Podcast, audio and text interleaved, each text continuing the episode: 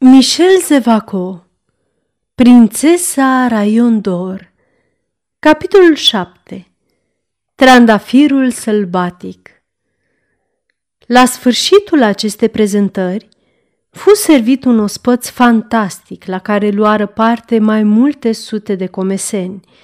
Roland, așezat în fața prințului de Moncape, pe un tron ridicat la același nivel cu al tatălui ei, prezida la masa de onoare, dar cum aceste agape, care l-ar fi făcut să pălească de invidie pe însuși Gargantua, urmau să se prelungească toată ziua și a doua zi pentru aceia care, având domeniile prea îndepărtate pentru a pleca la drum la venirea serii, trebuiau să-și petreacă noaptea la castel, se stabilise ca mica prințesă să stea la masă timp de o oră o oră jumate, după care să fie luată de guvernantă. Roland cunoștea acest aspect. Mai întâi, o distră spectacolul care se desfășura în fața ei.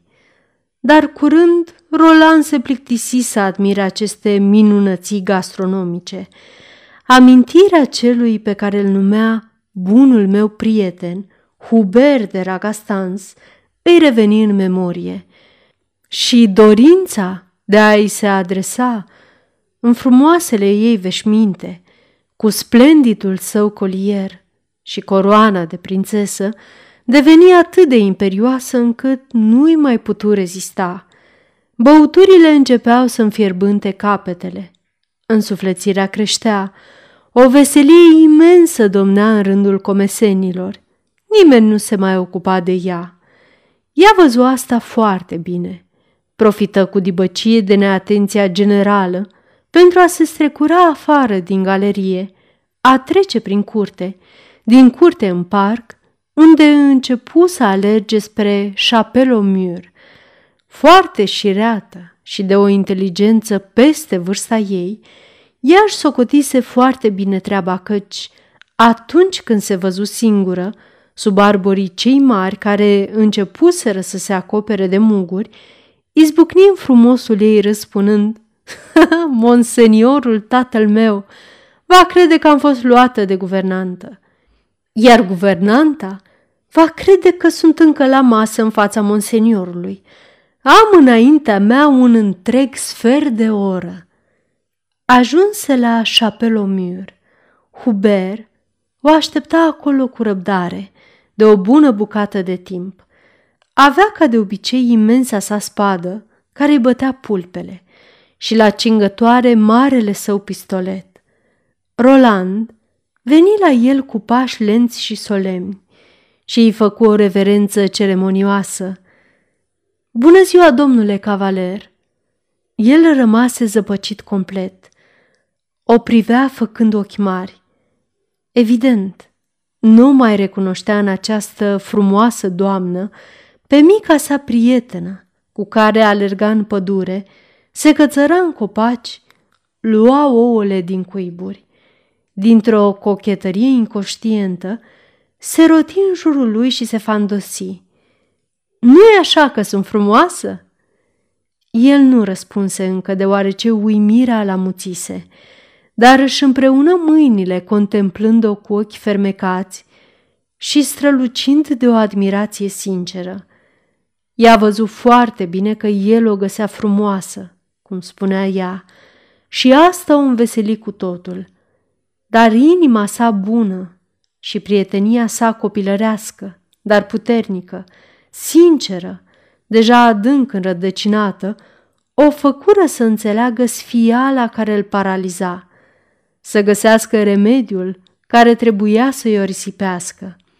Ea veni la el – dar nu cu acel pas ceremonios, ci cu mersul ei vioi și ușor, și îi aplică pe amândoi obrajii două sărutări răsunătoare spunând Asta nu este un motiv ca să nu ne spunem bună ziua.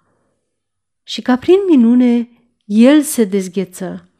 La rândul său, cu totală inocență, îi înapoie sărutul, o luă de mâini și o privi o clipă cu atenție – cu admirație înflăcărată pe care o exprimă o voce tare.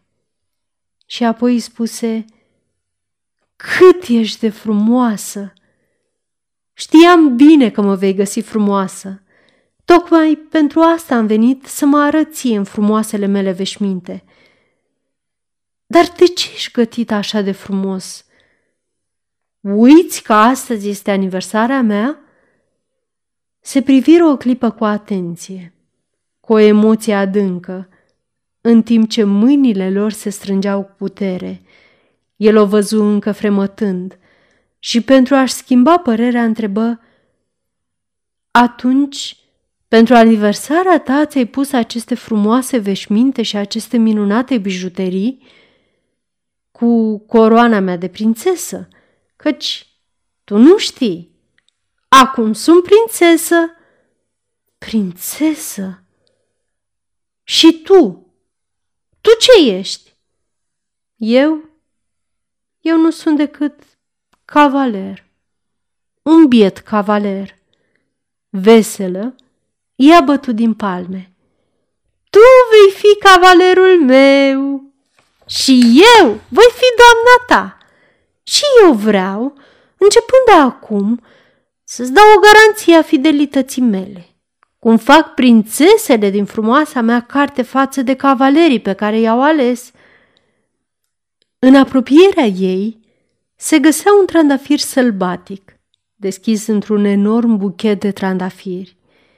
Ea culese cel mai frumos dintre acești trandafiri sălbatici, îl trecu printr-una din butonierele hainei sale de postav peticită și se îndepărtă puțin pentru a-l admira. Iată-te decorat mai bine decât mine cu bijuteriile mele. Iată-te mai frumos decât mine. Mai frumos decât tine. Asta este imposibil. Mi se pare deja foarte greu să fiu doar atât de frumos ca tine. Acum că m-ai văzut în frumoasele mele veșminte plec. Deja? Făcu el cu o expresie de inexplicabil regret. Trebuie, spuse ea cu un aer serios. Am plecat pe ascuns. Poate că mă caută. Îți vine să crezi? Pentru că acum sunt prințesă, nu mai vor să mă lase să vin să te văd. Ca și la mine. Domnul, fratele meu, mi-a interzis să vin la Chapelomur. Pentru ce aceste interdicții? Nu știu, răspunse el cu naivitate. Și ce ai răspuns fratelui tău? I-am spus că voi veni oricum, când îmi va plăcea. Și tu? Ce ai răspuns? Avea în voce un fel de neliniște nedefinită. Ea răspunse, Am dat același răspuns ca și tine. Izbucniră în râs în același timp. Visătoare, ea continuă, Mă întreb, de ce nu vor ca noi să nu ne mai vedem? Și, îndreptând asupra lui, albastrul ochilor săi luminoși, pentru că sunt prințesă. Frumoasă treabă! Pentru tine, voi fi întotdeauna mica ta prietenă Roland. Pentru mine, tu vei fi întotdeauna bunul meu prieten, Hubert. Și degeaba vor face și vor spune, așa va fi întotdeauna. Se îmbrățișară ca frate și soră și se despărțiră. Ea, ducând cu sine cuibul strâns la piept, ca o comoară prețioasă, luă drumul spre castel. El se îndreptă spre săraca lui locuință, privind cu imensă emoție trandafirul sălbatic pe care ea îl pusese la butonieră. Făcu o sută de pași și se opri. Scoase trandafirul de la butonieră și, ținându-l între degete, aproape de față, îl contemplă o clipă cu un aer visător. Apoi îl duse încet la buze și l atinse cu delicatețe, ca și cum i-ar fi fost teamă să nu-l strivească, cu un fel de ardoare religioasă. După care își desfăcu haina și puse trandafirul la piept, în dreptul inimii. și, reîncheindu-și haina deasupra, murmură, Și eu îi voi fi fidel până la moarte.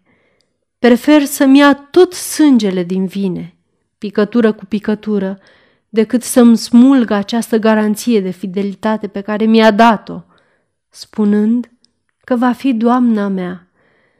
Pronunțase aceste cuvinte cu voce tare și cu un aer solemn, ca și cum își făcea lui însuși un jurământ pe care nu trebuia niciodată să-l uite și nici să-l încalce.